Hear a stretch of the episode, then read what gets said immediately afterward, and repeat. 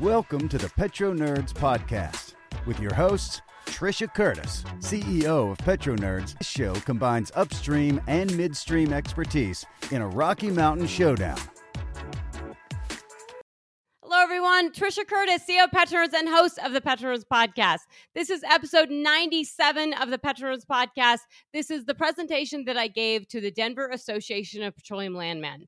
This was recorded on October 12, 2023. It is still exceptionally timely, and it is really a completely uh, a complete tour around the world, starting with the the atrocities of the Israeli-Hamas war um, that took place on, on October 7th, um, and then really what's going on within the geopolitical volatility. What happened with oil prices um, and what's going on with the global economy and all the way back to U.S. shale. Now, since the time of recording, right now, tonight is November 8th, 2023, Wednesday, and we are seeing oil prices um, have come off a cliff from that $87 that we saw on October 12th. So we are looking at uh, we're looking at $75 a barrel, 75 and change right now. Brent is below um, $80 a barrel, and that is despite this week um, OPEC coming out and, or sorry, the Saudis coming out and um, reiterating that they were going to keep with their supply cuts of 9 million barrels per day. So a lot has happened since this war broke out, but what is very clear is that we have two ongoing hot wars, one in the Middle East um, that could expand, and one in Ukraine that has been ongoing for will be two years um, next February. And uh, oil prices are really not baking in this geopolitical risk premium. And if they are breaking into risk premium, it's telling us that demand is not nearly where people thought it to be. So we, we are seeing weak demand come out of China. I have been uh, talking on this podcast for quite some time that I really don't believe the demand data out of China is real. I don't think that oil demand in China is 17 million barrels a day or has been 17 million barrels a day over the course of 2023. Um, I think you're going to hear that in the context of this presentation. I really uh, appreciate you guys taking a listen. I think you're going to love it. Um, I really appreciate the Denver Association of Petroleum Landmen inviting me back. Um, it is always a it's a really fun talk. It was really really well received. Um, but with that, last week the the podcast that or last episode, episode ninety six with Paul Tice, it's on ESG. It is a phenomenal episode. The reviews have been really really great. Uh, he was a fantastic guest, incredible conversation. And um, the next episode that we'll be dropping, episode ninety eight, is going to be with Tad True, um, with uh, Bridger Belle Fourche Pipelines and True Companies. It is one of one of the best podcasts I've recorded in a really long time. Um, he's extremely candid. He's very funny. Um, and it's just a really good, candid conversation on the Rockies, on North Dakota, on the Powder River from a midstream perspective and for somebody who is from Wyoming, sitting in Casper, Wyoming. So, with that being said, I, I uh, look forward to you guys taking a listen. Um, look forward to talking to you soon um, and talk to you soon, folks. Bye. Well, up next, we are honored and excited to be joined by Trisha Curtis. Trisha Curtis is the president and CEO of Petro Nerds. She founded the company in 2015 and began working full time at Petro Nerds in January of 2016. She was formerly the director of research upstream and mid, in midstream um, at the Energy Policy Research Foundation in Washington, D.C. Since 2010, she has led extensive research efforts and major consulting projects and has authored several, several reports on the North American upstream and midstream markets. She was also the manager for strategy and analytics at Anschutz Exploration in Denver, Colorado. At Petro Nerds, Ms. Curtis leads research and consulting services. She's a macro, um, oops, sorry, um, she's a macroeconomist with expertise in U.S. shale markets. She's globally recognized for her knowledge of U.S. shale and has been asked to speak and present at several forums, including OPEC in Vienna, Austria, in Bahrain, and in Riyadh, Saudi Arabia. Stanford University, Chatham House, Oxford University, Denver University, and Colorado School of Mines. She is also host of the Petro Nerds podcast. Please help me welcome back Trisha Curtis.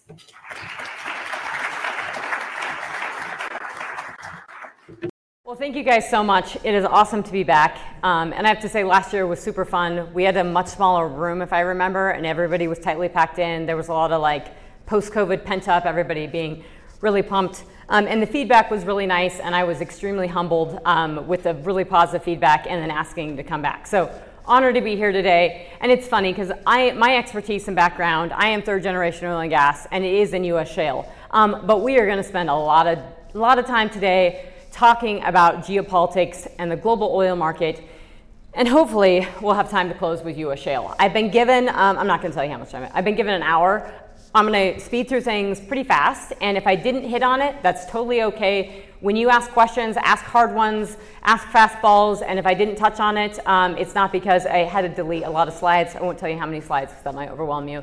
Um, but we're going to go through a lot of information, and, and I will say that if I had to do this presentation, you know, two weeks ago, I had slides kind of ready, and that all went out the window within a week. Um, and that's because the world has changed pretty quickly. So, what I would like to go through today, um, and if you haven't listened to the podcast, please do because I go through a lot of this stuff. I think repetition is a big deal, and I, you know, I sort of reiterate a lot of stuff and really drill stuff home. And I, have had some awesome guests lately. Um, but we're going to talk about geopolitics and the, the ongoing war right now in Israel and the, the war in Ukraine and all kinds of geopolitical volatility. Um, we're going to talk about cost and relationships and sort of reality. And there's a lot of complexities when it comes to multiple wars around the world, how much the US has to fund this, the amount of debt that we have, the level of interest rates that we have, and that we um, now have interest payments that are more than what our actual military spending is. So this is where things start getting really tricky, really fast. Um, we'll talk about oil prices and inflation. We got an inflation read today. Lo and behold, I was updating. We had inflation read today. We also had um, IEA's report come out as well as OPEC.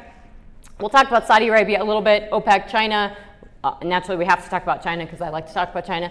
Um, ESG education, we'll do a little bit of that. That's really just talking about China and um, making people uncomfortable that are very pro wind and solar because I am definitely not um, and I'll explain why. And then we'll close with talking about the US economy, which is not nearly as resilient as many think, um, and that looming recession will eventually happen. Um, I think the longer it goes out, the worse it might be. Um, but knowledge is power, so don't freak out. And then we'll close with a very positive story on the, on the very, very resilient US shale, which is at 12.9 million barrels a day and nearing that record high of 13 million barrels a day. So the atrocities in Israel, I, I cannot understate them. Um, you know, if you're following market coverage, whether it's Bloomberg or CNBC or FT or anything, a lot of it's sort of putting it in the context of this is pretty isolated, this is in the Middle East, you know, it's probably going to be short, and if it extends, then we'll worry about it if it gets beyond that. Um, it, it, probably is not going to be very short. It was really, really devastating. It was very, very bad. Um, if you're following deep Israeli coverage, it was horrific. Um, and I say this because it's important to say it. I was going through podcasts and even a China podcast, and somebody was even talking about beheading of babies that happened last Saturday. So a thousand, over a thousand people were killed in Israel, um, and then they have committed. You know, they turned back. So there's been over 2,000 deaths, both on the Israeli and Palestinian side. It's horrible, um, but it's really serious because Israel is this little strip of land in here and so we have all these complexities in the relationship balance that Israel has. Israel has relationships with China. Um, Iran has a close relationship with China. Russia has a close relationship with Iran. Uh, China has a close relationship with Russia. You can see how quickly this starts getting involved. And, you know, we saw President Biden being flanked by Kamala Harris and Blinken um, just a couple days ago. And I would say Blinken did look a little bit nervous when Biden went off, you know, he went off script and he started talking about Israel. And he was very sincere. And I criticized Biden plenty, but he was very sincere in talking about this and saying we're behind Israel. Blinken probably was a little bit nervous in the extent of that because, you know, if we, and there's been warnings to Iran, because if Iran gets involved in this, this, this, this implodes. Iran is involved in this because Iran directly backs Hamas. So we can talk about, you know, it's a pro- proxy war. It doesn't matter. That's where they get their money. So Iran gives the money to Hamas. Hamas does these atrocities. That, that's just how it is. Um, much more complex, but we also have to take out off of our, our rational Western lens where we don't want war at any cost. You know, we'll just avoid it no matter what. We'll give the weapons, but we want to touch it.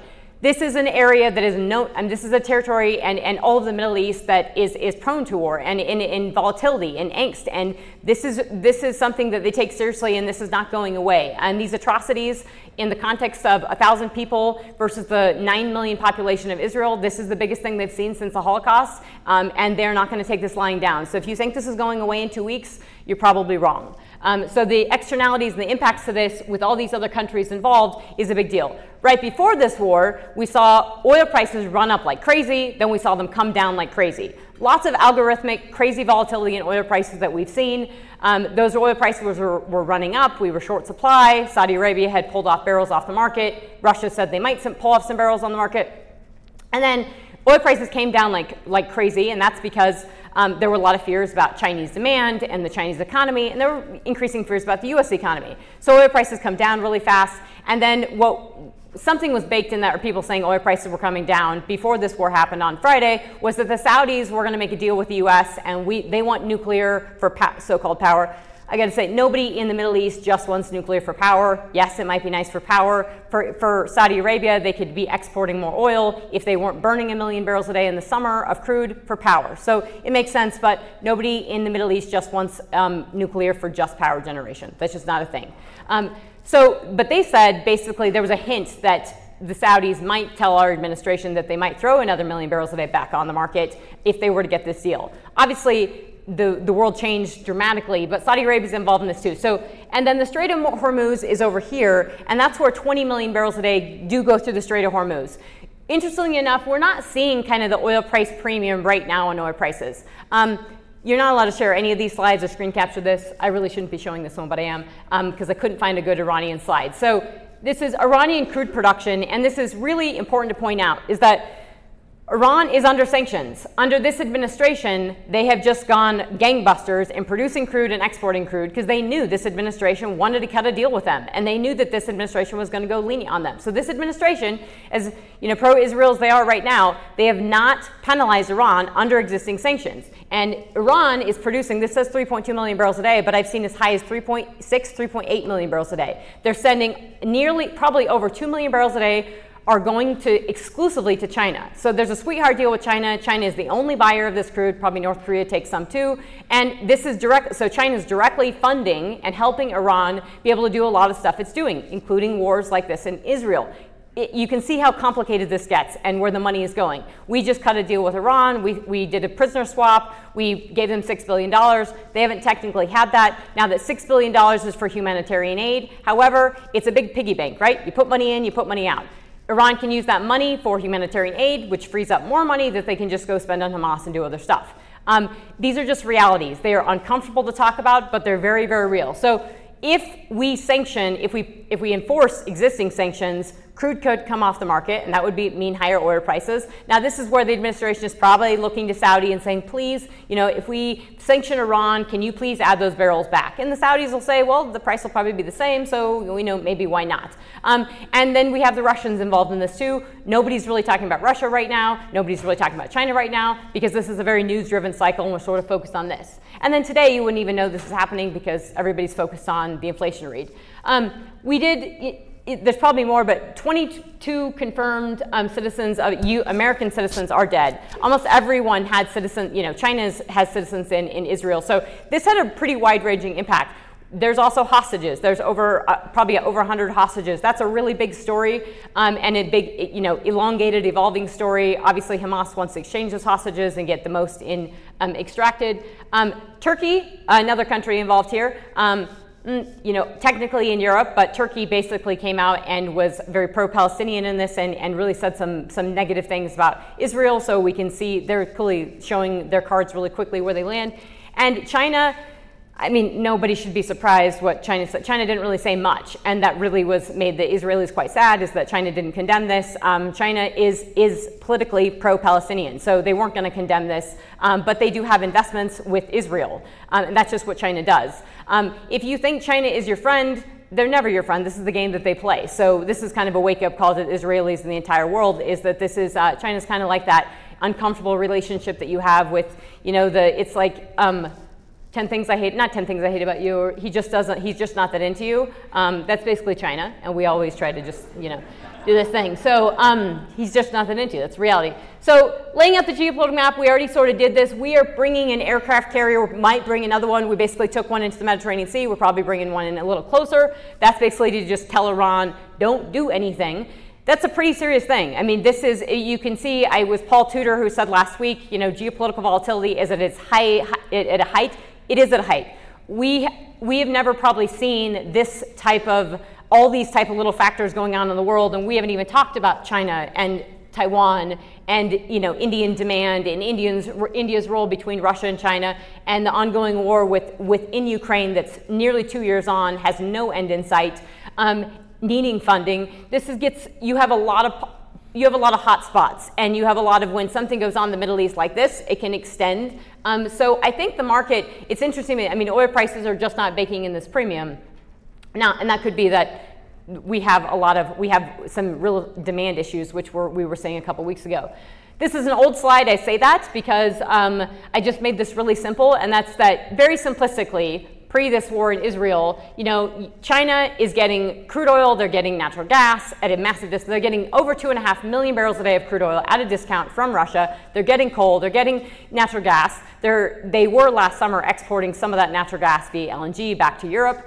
Europe is still getting Europe is still getting liquefied natural gas from Russia as we speak, um, and then China is sending money and technology and weapons. People say they're not; they definitely are, directly, indirectly, to Russia. So they're helping this war, right? So if you want to look to a country that is not helping anyone right now, it is most definitely China because they're they're funding half of this stuff, and then we have to fund the other side of it. And then we have Europe in the middle of this that just being like, we'll just take all your batteries and all your wind turbines and all your solar panels at, I mean, we're talking 140 percent increase increases in solar panel purchases from China over the course of the war in Ukraine. That helps China too. Um, who cares if they're made with forced labor? Who cares the human rights abuses? Who cares if they're completely subsidized coal and they don't pay people to make them and then they flood the market with them? Apparently, no one cares on the humanitarian rights side, but we care from an ESG standpoint. Um, and that's why I call BS on the ESG. So, but that this is a big problem in terms of this trading cycle that we have. Um, and also, Germany has huge investments with the German relationship with China is extensive. So is fr- France. Um, we saw that play out at the end of last year. But German autos, it's very tight, right? They uh, they import from China and they also export to China. Um, and so there's a lot of complexities there. Ongoing war in Ukraine. That's when it started. That's what the map looked like. That's what it looks like today. It's not going anywhere. Um, Putin has dug his heels in the point of this, you know, people don't want to talk about this either, but war fatigue is a really big deal because wars are costly.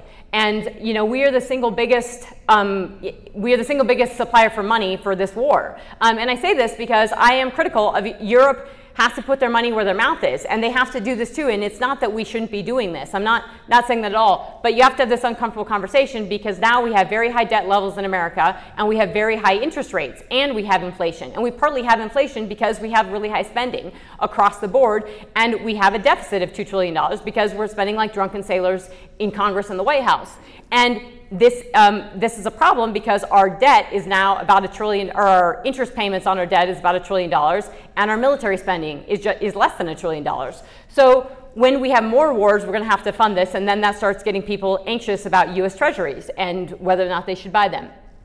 So this is just a reality.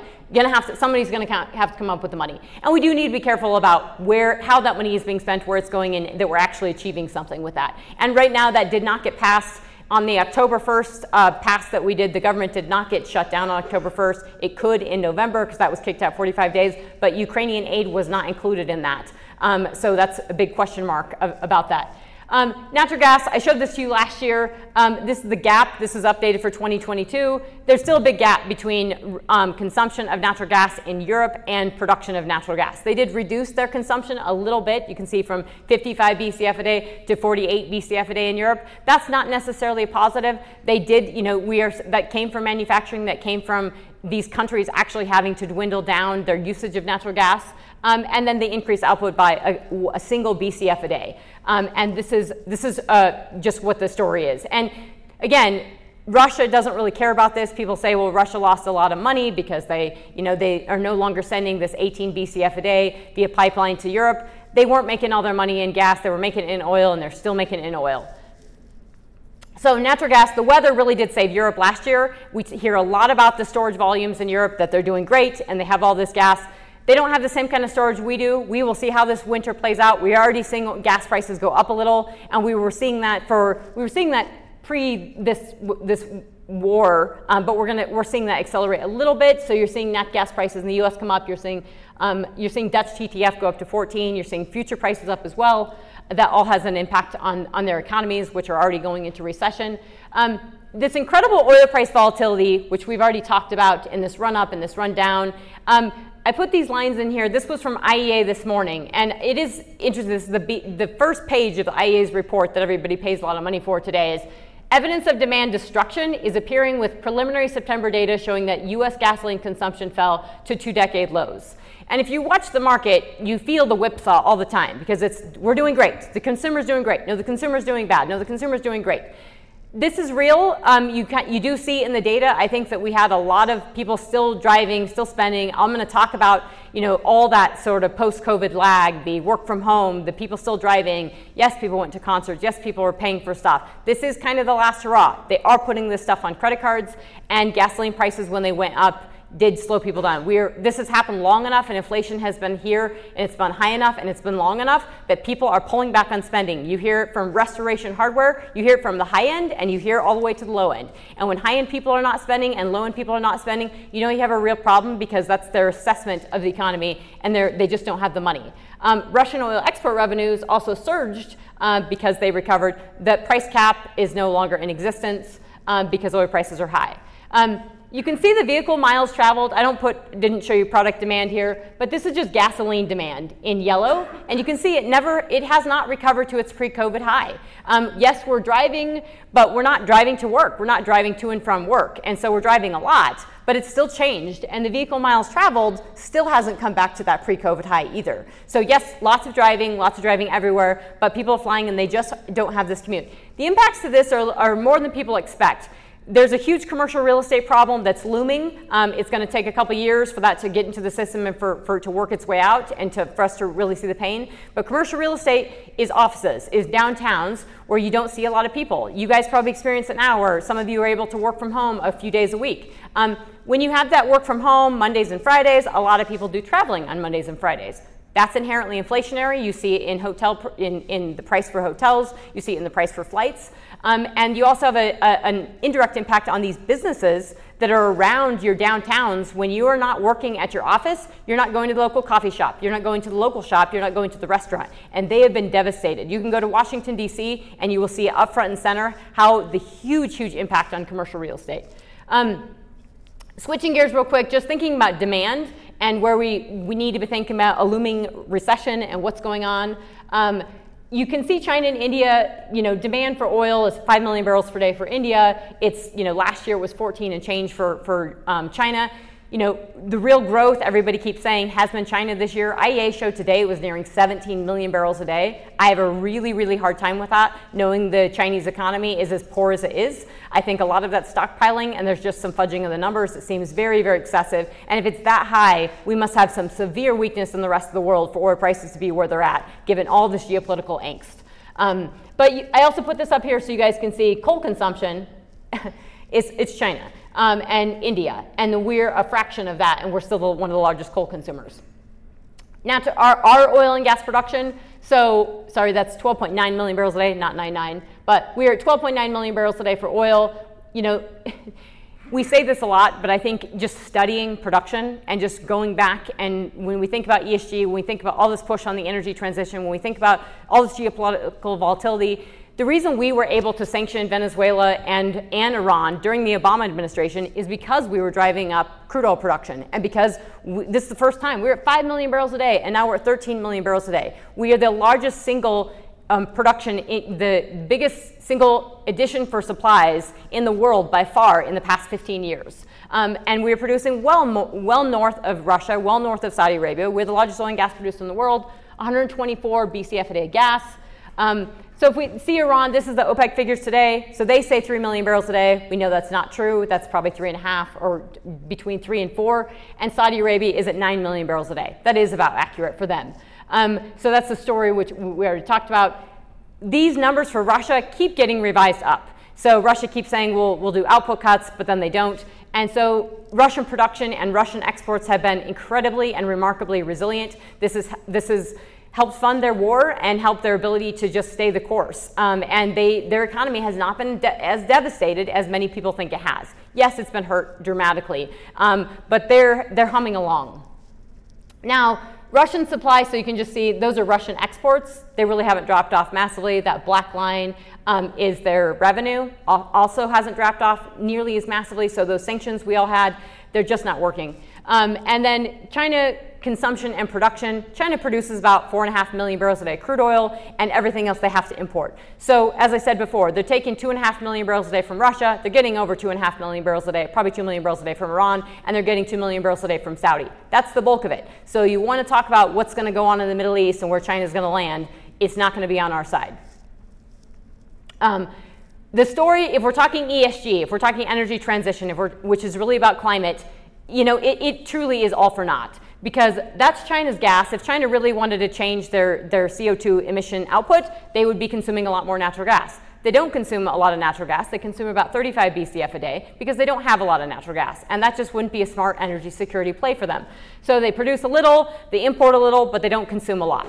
We, we consume about 95, or we consume about 80 to 90 BCF a day the coal consumption and production, they're, they're basically completely resilient in coal consumption and production. They produce as much as they consume, and they consume a lot. And this is the backbone of their economy, it's the backbone of their industries, it's the backbone of their power generation. Um, it's what they make everything from cell phones to solar panels to ammunition with. And the risks in China cannot be underscored enough. They're massive from all the crackdowns on the financial side to, you know, um, if you're a government employee going over there. I mean, it, people aren't getting arrested every day. It's not like that. You hear a lot of business people going over there and it looks good. But if you're talking to people who are on the ground, they'll tell you that um, the economic sentiment, the negativity is palpable. Um, and we know the data is ridiculously poor, uh, but the GDP is going on a downward trajectory. It's pro- you know, you could even question whether it's positive at all. Um, and the housing prices, the reason their property sector matters so much is that, you know, where I have a hard time believing there's 17 million barrels a day of demand, is that their property sector is crap. We know they're not building new homes. We know the homes are empty, and we know the sale prices are a mess, and we know they're covering all this up. And that's about 33% of their economy. So I just don't. I just have a hard time with with the property side. So switching gears on ESG, look, we had the perfect storm for oil and gas. I think I said this last year. You have, you know, years of poor returns. You have COVID. You've got negative oil prices. You've got this rise, this anti-oil and gas movement that really just kind of came in there during COVID um, and you know took the reins. And you've got the loss of the generalist investor, loss of the retail investor because of all those poor returns and because of this anti-sentiment. Um, you have a massively anti-domestic oil and gas administration who just doesn't, will not talk about the U.S. producing lots of, of, lots of domestic crude oil and natural gas. And then you just have all this ESG and investor pressure coupled on top of that. Um, you have executive pay tied to ESG metrics. That's a big problem. Um, and you have a reluctance in the industry to lead and to talk about oil and gas. Instead, and that's changing a little bit. I did, I did like the, the call with Darren Woods and Scott Sheffield yesterday with regards to the, the merger, um, but really everybody's still talking about net zero and the transition. And increasingly, that merger has been, if you're watching the market, the coverage has been in the context of the transition. The coverage has been, you know, oh, I guess we need oil for a little while, so this makes sense. Um, and, you know, I think Darren Woods did a really good job explaining that, you know, what, why they purchased this and what they're doing. And full disclosure, I have a tiny bit of stock in Exxon and, and, uh, and Pioneer. I don't sell, I just buy and hold, uh, which was forever ago when I lost money, so this is not a money making strategy for me. Um, so, US net power generation. The reason this matters on the ESG front, and also you're starting to hear people get a little bit anxious about US power. This is the reason partly why nat gas prices are going up a little, is that we have shoved a lot of wind and a lot of solar into our grids. And when those aren't working, so we had a little hotter than expected October and a hotter than expected September. And so when it's hot, uh, the, the wind doesn't blow. And so we had some issues on the wind side, but when you shove all those into the grid, this is our total net power generation. You can see it really hasn't changed. And you can see, yes, we dropped coal massively in purple. We've increased natural gas like crazy. And I will say, one of the biggest reasons we've even been able to add that wind and solar, which a lot of it is in Texas, is because you have so much natural gas in Texas. So you have a backup baseload power. It doesn't work in places where you don't have that backup baseload power. You see that in China when they have a lot of wind and solar and it's not actually connected to the grid. Sometimes it is. It's a backup. For, for China, when they add all that wind and solar like crazy, this is to simply offset some coal that they're going to use. But it's not done efficiently, and that's not the re- they're not doing it for emissions. They are doing it uh, for energy security, um, and it's not even that good for energy security. Um, and they make it, and it's really cheap, so why not use it? Um, and then we buy it. So truly understanding net zero, and if somebody wants to shout at me just how much time I have left on my hour, I'd appreciate it because I I passed up my thing. So understanding net zero, um, and this is why it's really, really important. So when all these oil companies say, I heart net zero, and we're doing net zero, and we got net zero emissions, they're talking about their scope one and scope two emissions. They're not talking about what the IEA is talking about, which is where all this came from. And that is they, you know, in 2030, you will have, um, you, by 2030, you will have to have a, you'll take demand from current levels of over 100 million barrels a day to 75 million barrels a day. So over 25 million barrel a day demand drop, about 27 million barrels a day demand drop between now and 2030. It's not going to happen. It's, it can't happen. It would devastate the world, and we would all be eating mung beans and living in caves. And we, I mean, you wouldn't be driving, you wouldn't be doing anything. You wouldn't be able to get on a plane. So it's not going to happen. But the problem is that's what net zero is. And so the reality of you can be pro oil and gas, you can be anti oil and gas, it's not happening. Um, but that's what everything's hell bent on. And then, you know, we just have to realize that when we're talking about this. So the opposite, the other side of that is shoving all the wind and solar into the grid for IEA. That's the answer. Um, so the G7, this is so important in the context, I think, when I talk about ESG, when I talk about folks who are, you know, on the gas side and they're saying, okay, if we can just tell everybody coal is bad, natural gas will win the day because natural gas has lower emissions. It does have lower emissions. But look, you everybody stabbed the knife in the back of coal and then they're coming after natural gas. It's the same people that did that. So bloomberg has a big phil- philanthropic entity that is anti-coal. He put another $500 million to kill every coal-fired power plant in america which is just devastating to domestic domestic jobs domestic energy security does absolutely nothing for co2 emissions in america. Just for perspective colorado is 0.3% of global CO2 emissions. So we could all just go away. We could we go to zero. We could wipe Colorado off the planet and we would not be a drop in the bucket of global CO2 emissions. And that is what this whole thing about climate energy transition, ESG, you name it. That's what it's about. So if we're not doing anything, we need to start talking about it and we need to start educating because what it's doing is it's killing this business, it's killing jobs, and it's it's hurting our, our energy security, our national security, and our economic well-being and what we have. China has coal and they make stuff with it. We have natural gas and we can make stuff with it. And that's what we need to be doing. And that's what keeps us prosperous. It's why we don't have the same issues as a lot of other countries.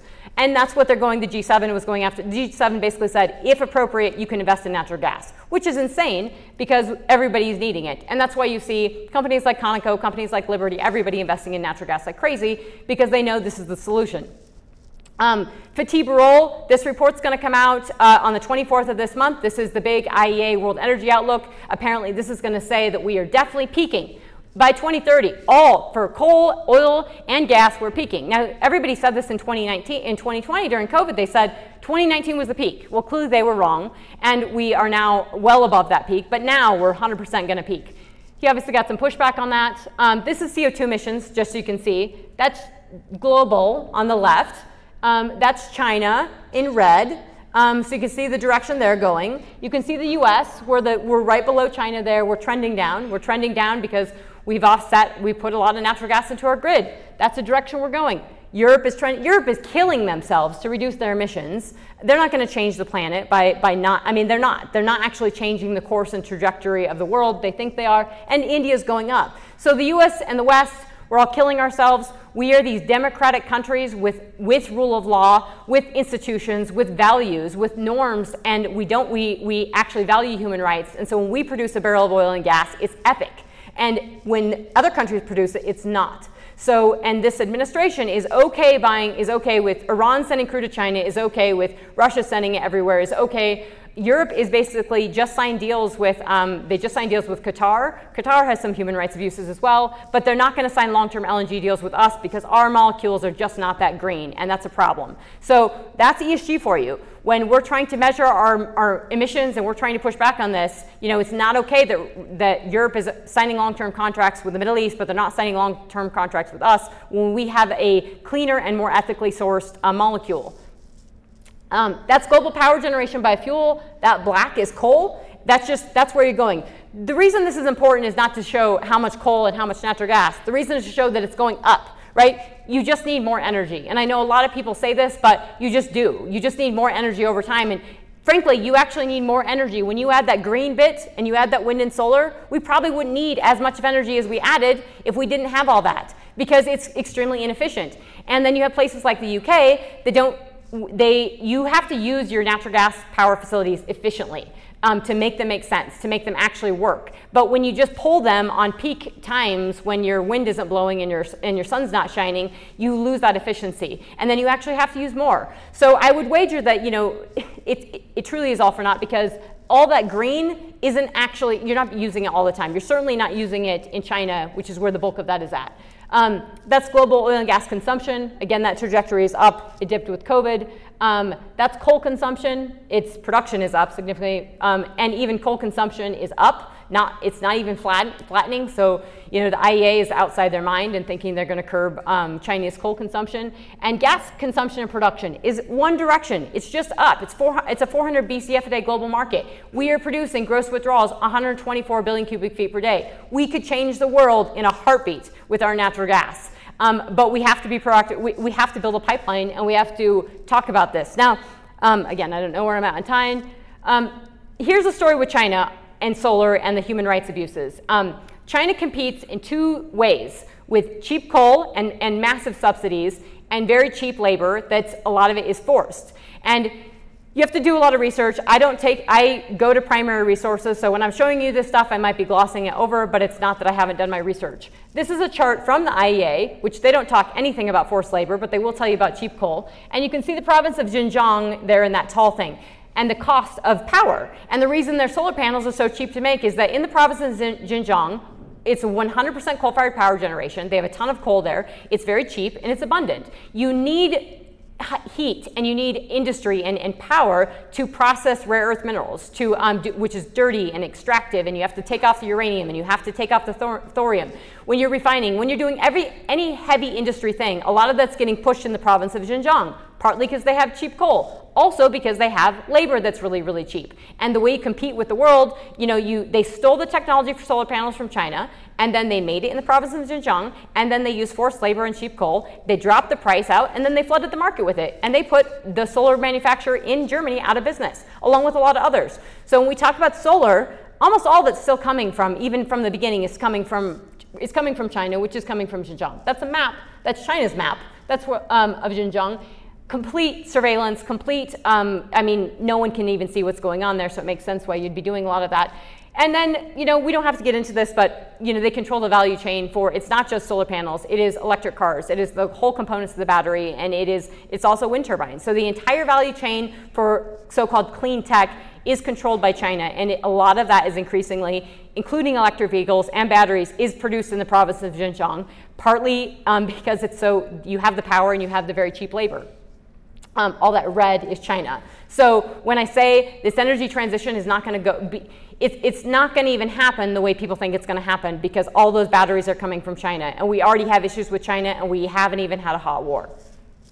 Um, that's the trade with China. Chinese EV exports are, are just surging because they're very good at this, and they're sending a lot of those to Europe. Um, Europe has bought all these solar panels, so Europe's in a real pickle with China. Um, that's U.S. power generation. That's Chinese power generation. China's is double. We have uh, we don't even have a thousand terawatt hours of coal-fired power generation.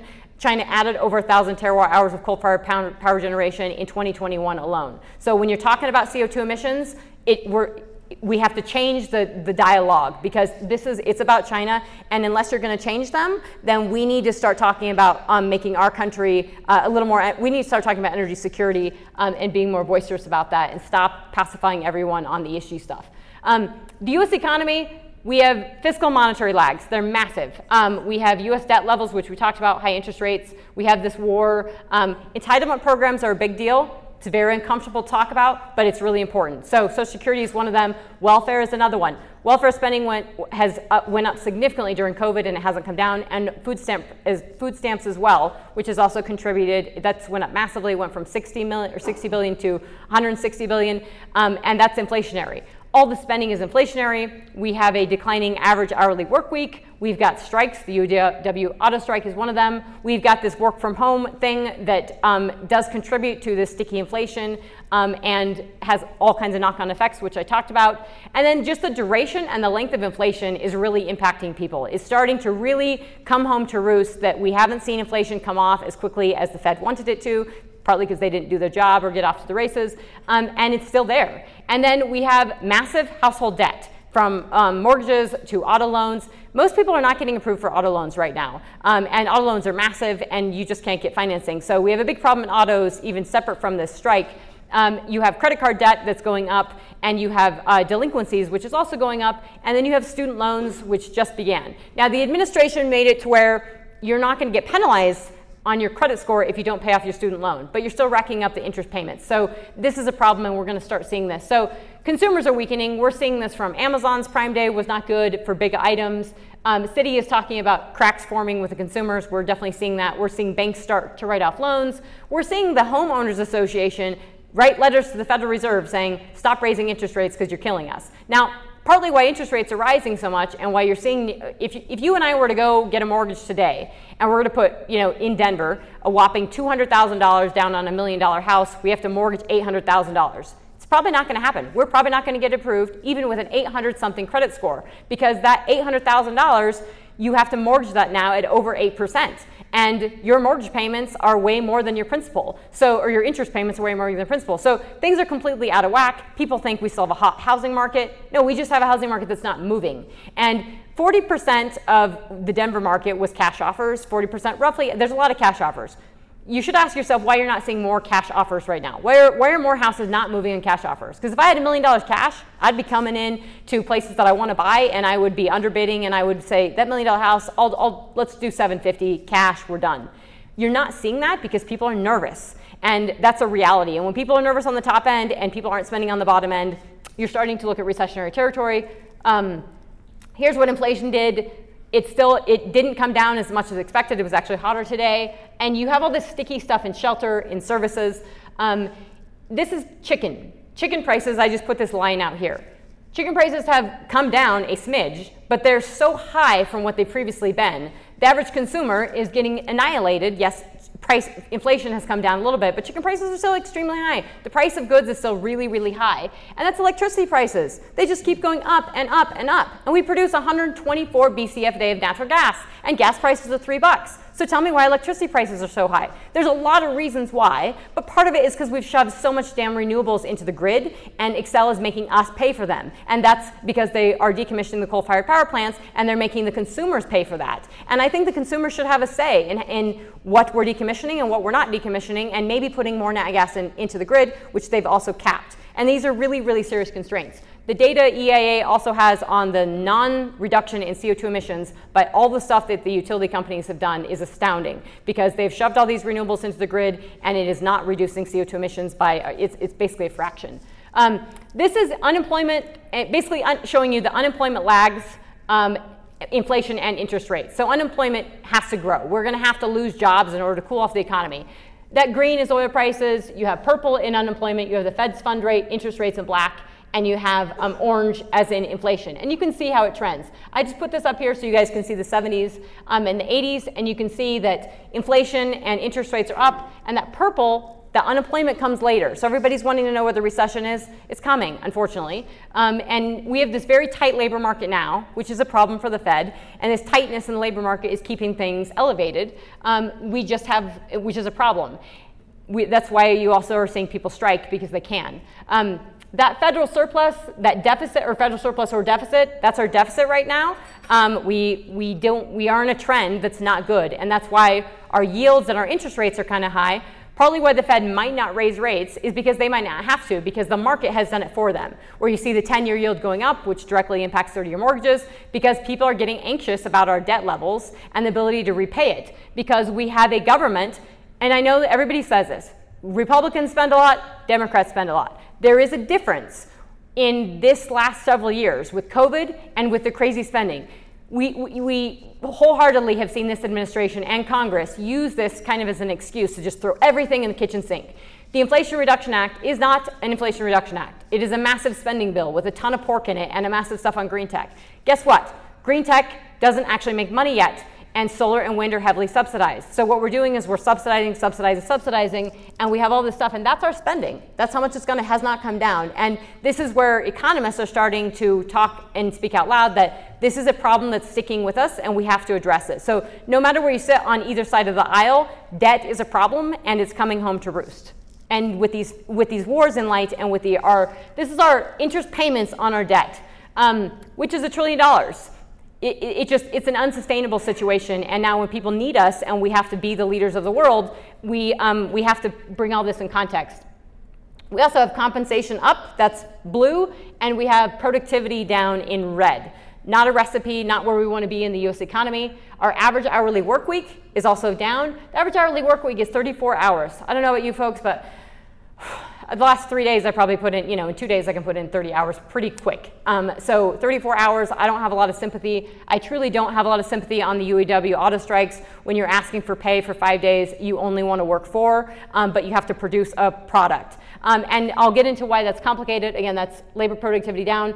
Um, so the UAW is asking for a 32-hour work week, but they won't pay for four. Um, somebody mentioned this on LinkedIn and said it sounds told me it sounds like you are, are not for the employee wanting higher wages. I'm not a pro-union person. Um, typically because it's not really good for business. And if you're if you're holding a if you're a shareholder of any stock, anytime this happens, the stock goes down. So this is just reality in economics. It doesn't tend to work well. When you raise wages, inflation goes up with it, and at the end of the day, the consumer's no better off. Um, so the problem is all this pay, they want restoration of all this pension and all this pay that they had before these auto companies went bankrupt in 2008. And then the government had to take them over. So you can't go back to a situation where you would make these companies bankrupt. I, the coverage on this by some experts has been just phenomenal because the reason this is actually happening is partly because the energy transition movement and the work to, to move these companies to make more electric vehicles.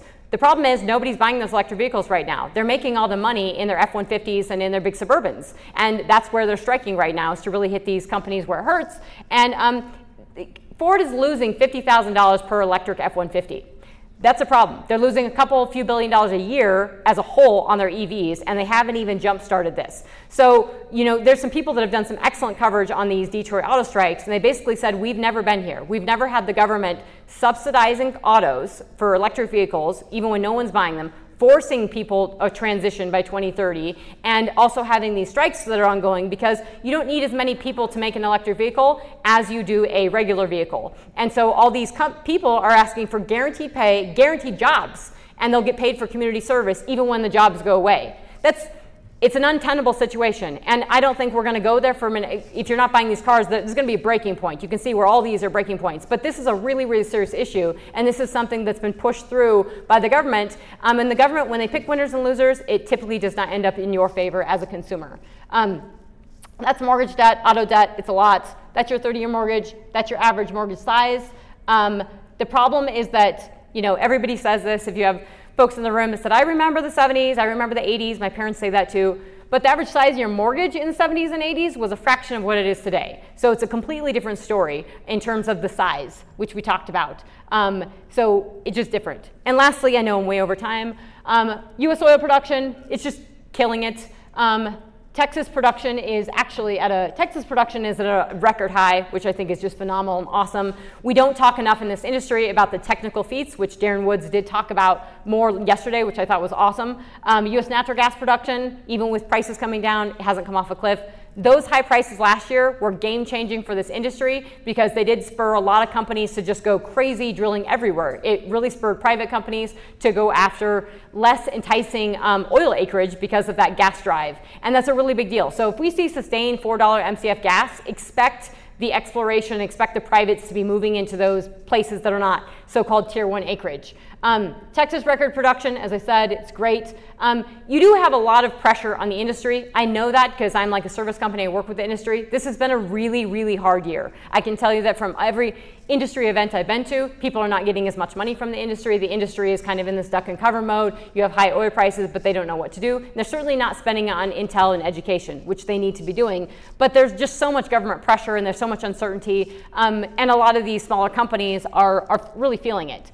Um, Exxon, well before this merger, talked directly about, came out publicly and talked about this ESG pressure and how this ESG pressure is impacting oil companies' ability to invest. This is why it's so serious to understand ESG on the investment side because it's impacting the ability for companies to get stuff insured from whether you're getting a truck to actually haul your oil or you're, um, or you're just doing day-to-day business or you just need more money to drill a well. ESG is impacting that and making it harder. Um, they talked about net zero. They basically debunked that in a proxy filing, saying that, uh, or in a filing, basically saying they can't even, they can't comply with it, nor will anyone comply with it, and it's ridiculous.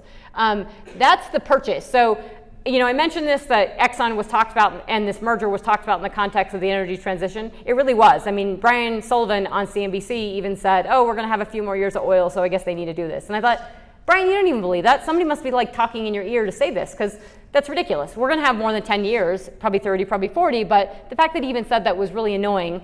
Um, so Exxon produces about 350,000 just oil in the Permian and Pioneer produced about 500,000 barrels a day. There are a lot of reasons why this did make, um, obviously from an acreage standpoint, it's great, but you know, Pioneer, those decline curves, if you look at them, they're not crushing it. They were, they were kind of smashing. Exxon really did talk about yesterday of saying, they didn't say we're gonna uplift your decline curves, but that's basically what they were saying, of saying, hey, we need, we're gonna bring our tech to this. And you know, Exxon does have the same power and they have the time. Um, so I think from an industry standpoint, this isn't great in terms of we're gonna lose some jobs. It's definitely gonna impact the service sector. And um, you know, consolidation in Colorado, I'm not a really big fan of because I, I think it really hurts Colorado, and it, I haven't seen Colorado get better from a regulatory standpoint as we've seen the consolidation. Um, in fact, it makes Colorado more quiet. The industry is more quiet. I don't like it. This is a little bit different. Um, lots of repercussions.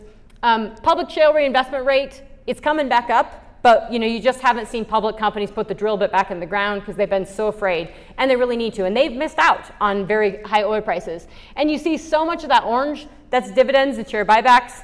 Uh, we can talk about that offline. I'm pretty a little bit critical of, of excessive share buybacks uh, for it can't be the only story. I think dividends work. But if you're telling the street you need to buy back shares because your company is not appropriately valued, you need to be working on getting your company appropriately valued. And part of that is telling the story of oil and gas. And Exxon and Pioneer did a better job yesterday of telling that story.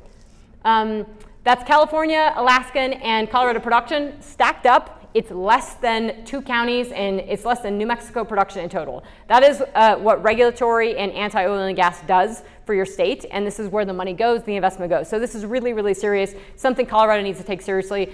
I, I love the DJ, I love the rock. I just think that we need to be more vocal and we need to push back and we need to educate. Permian oil and gas production, absolutely crushing it. Um, it's just phenomenal, amazing story. It's one of the best oil plays in the entire world.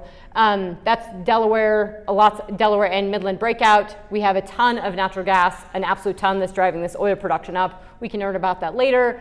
Average lateral length is well over uh, 10,500 feet right now. And another very impressive story. In the Midland, we're seeing about 12,000 foot laterals. That's an impressive story because, you know, five years ago, people just weren't here. They didn't think we could do it. And now we're drilling three mile long laterals um, it, on, on an absolute regular, and it's working. And the real story, I'm sorry, that's the rig count in the US public, private, public in orange, private in purple. Permian, you can see where that's flipped. Um, the privates really led everything. Um, that's stacked completions. We can skip over this. We can talk about that later. Um, the growth has been in completions. The offset from the publics has really been the, the uh, private companies.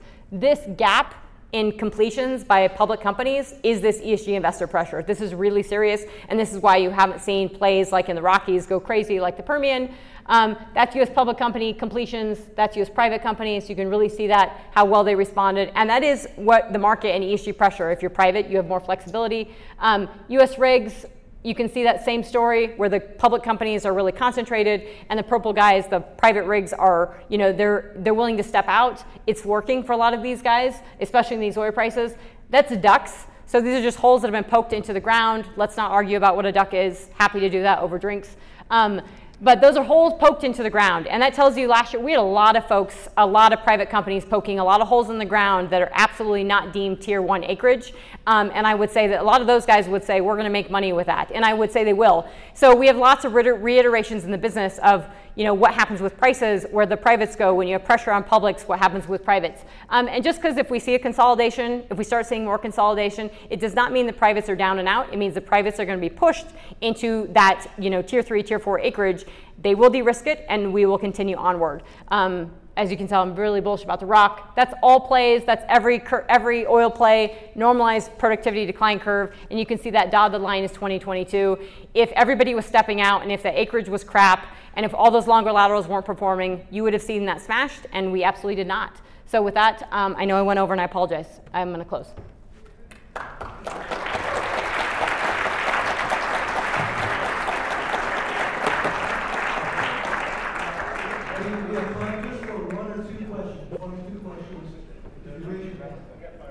Oh, we do have five so maybe more than one or two questions. So we got a question right over here.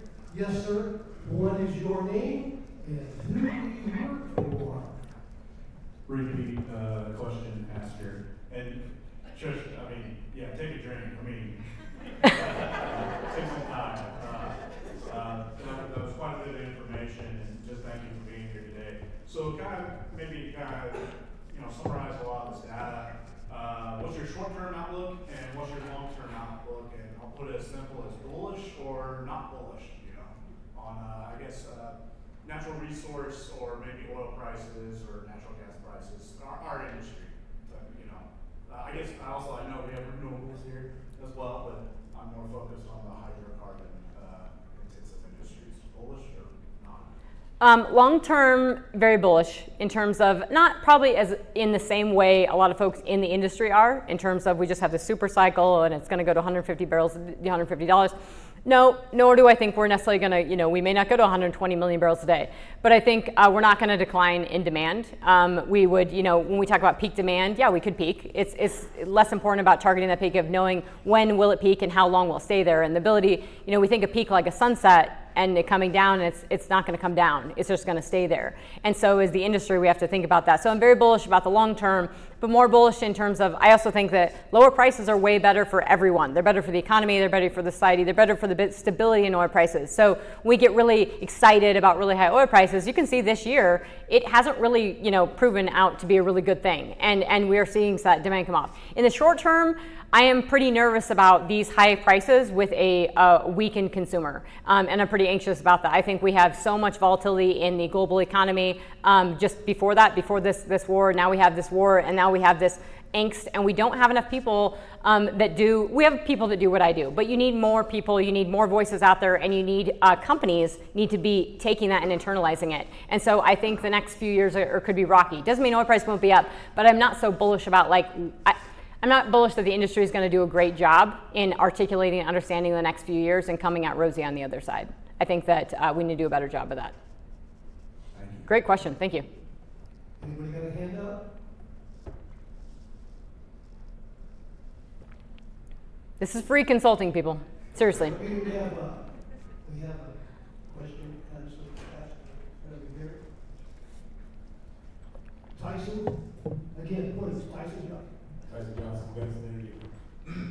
As you look at these global issues and these global crises, and you look at where we're at with the financial, looming financial crisis that we're kind of going through that's headed in, in an even worse direction, what do you think are going to be, from a political standpoint, do you see major sea changes happening in public opinion because of the, the effect of this? Is it going to be after all of these things happen, or do you think with enough information people will actually make a change before um, it's a great question, and a lot of folks are often afraid to talk about politics, and unfortunately, politics is, is really intertwined with this, um, with everything. So it's, it's, a good question. I would say, you know, if you look at how the cities have voted, if you look at like a place like Denver, um, didn't go the way actually it probably should have gone, given the le- levels of crime and stuff. Um, and the homelessness. So Denver's not a good is kind of an outlier, but a lot of major cities have been, uh, Chicago too.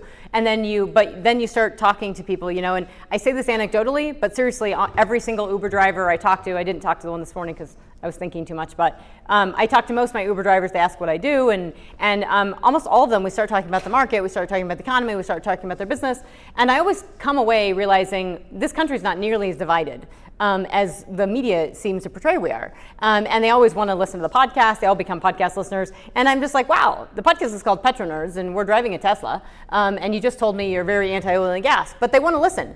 Um, and so I don't, you know, I think that there's something going on there that I, I realize. And then we actually see it. There's been some recent polls, and I, I, I, don't want to get into, you know, Biden versus Trump, and I know that makes people uncomfortable, but something as simple as, uh, you know, the anxiety that people have, this the big anti-Trump movement. There was an NBC poll that came out recently, and I do think it's telling for the economy.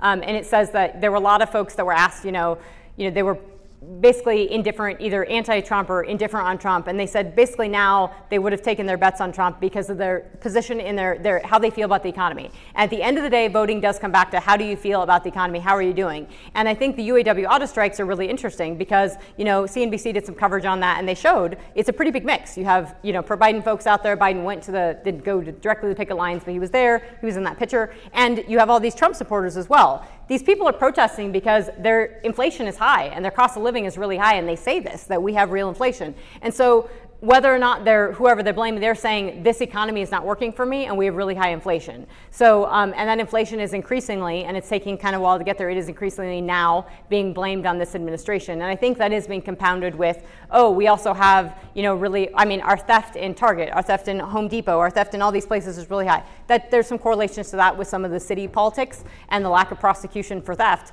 Um, but this is really starting to weigh, uh, like the business climate and the economy, and that stuff is starting to weigh on businesses. So I do think we're starting to see some of that, but we, you know, it ultimately ends ends up in the polls. And I think in terms of geopolitics, you know, we just have such poor coverage every day on a day-to-day basis on TV that it's hard for probably the average American to wrap their arms around it. I think the average person is a lot smarter than the media wants them to be. I think we need to spend time, you know, talking to people more, even if you know you disagree with me. I am completely okay with that, but I am happy to have that conversation, and we just don't have enough of that.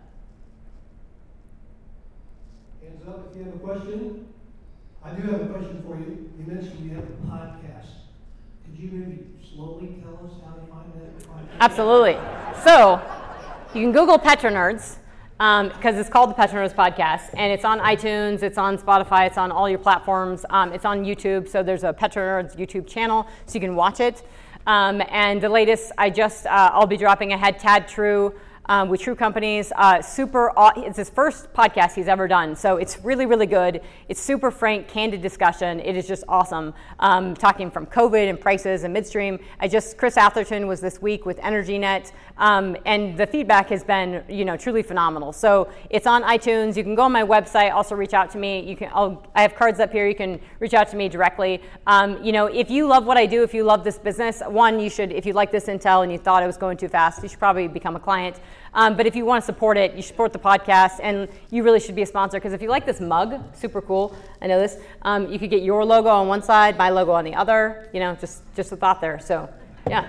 So, so if we if we Google Trisha Curtis PetroNerds, we'll find your podcast. You absolutely will, and a bunch of other stuff.